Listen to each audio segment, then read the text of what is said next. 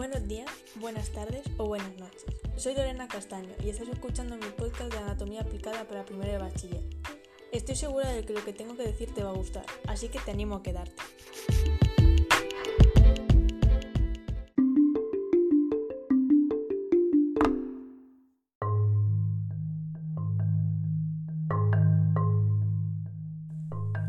El tema de hoy es la sinusitis. Y por si no lo sabías, la sinusitis es la inflamación de los senos parasanales, que son los espacios huecos donde pasa el aire por el interior de los huesos que rodean la nariz.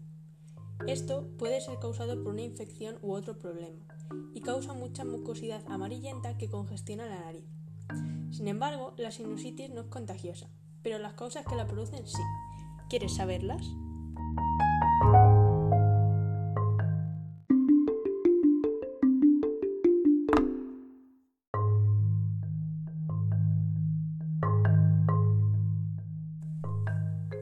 Antes de tener sinusitis, posiblemente hayas tenido una infección viral, pero también hay agentes irritantes y alérgenos que la pueden causar.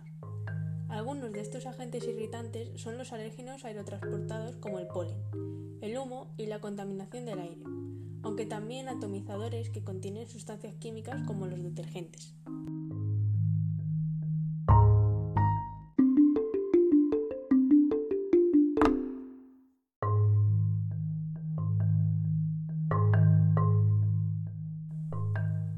Pesar de todo, cuando tienes sinusitis te pueden diagnosticar de manera aguda, crónica o subaguda.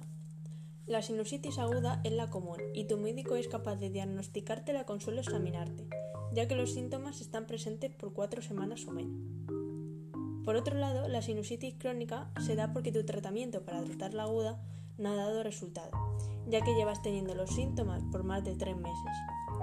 Así te referirán a un médico especializado en oído, nariz y garganta, donde posiblemente te hagan una radiografía para determinar la causa, que lo más común es que sean bacterias o un hongo. Por último está la sinusitis subaguda, que es un punto medio y se da cuando el hinchazón se presenta entre 1 y 3 meses.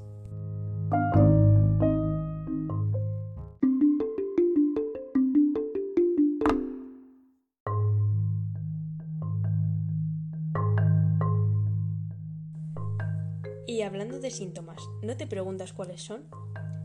Bueno, los síntomas de la sinusitis aguda en adultos muy a menudo se presentan después de un resfriado que no mejora o que empeora después de 10 días. Estos síntomas incluyen mal aliento o pérdida del sentido del olfato, tos que generalmente empeora por la noche, fatiga y sensación de malestar general, fiebre y dolor de cabeza, congestión y secreción nasal, dolor de garganta y goteo retronasal. Los síntomas de la sinusitis crónica son los mismos que los de la sinusitis aguda. Sin embargo, tienden a ser más leves y a durar más de 12 semanas. Por otro lado, los síntomas de la sinusitis en niños incluyen lo siguiente. Resfriado o enfermedad respiratoria que ha estado mejorando y luego comienza a empeorar. Fiebre alta junto con secreción nasal oscura durante al menos 3 días.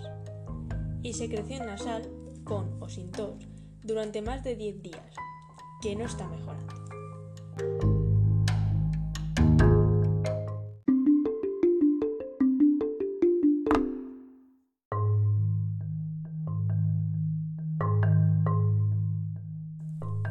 Y entonces, ¿qué te parece si recapitulamos?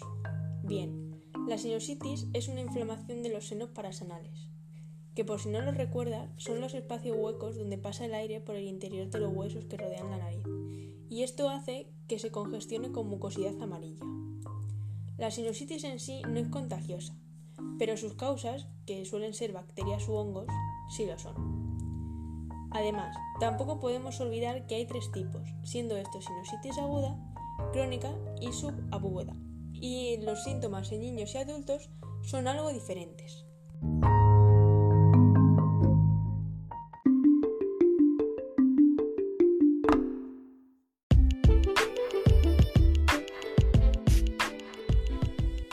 Y bueno, si has llegado hasta aquí, mi esfuerzo te lo agradece.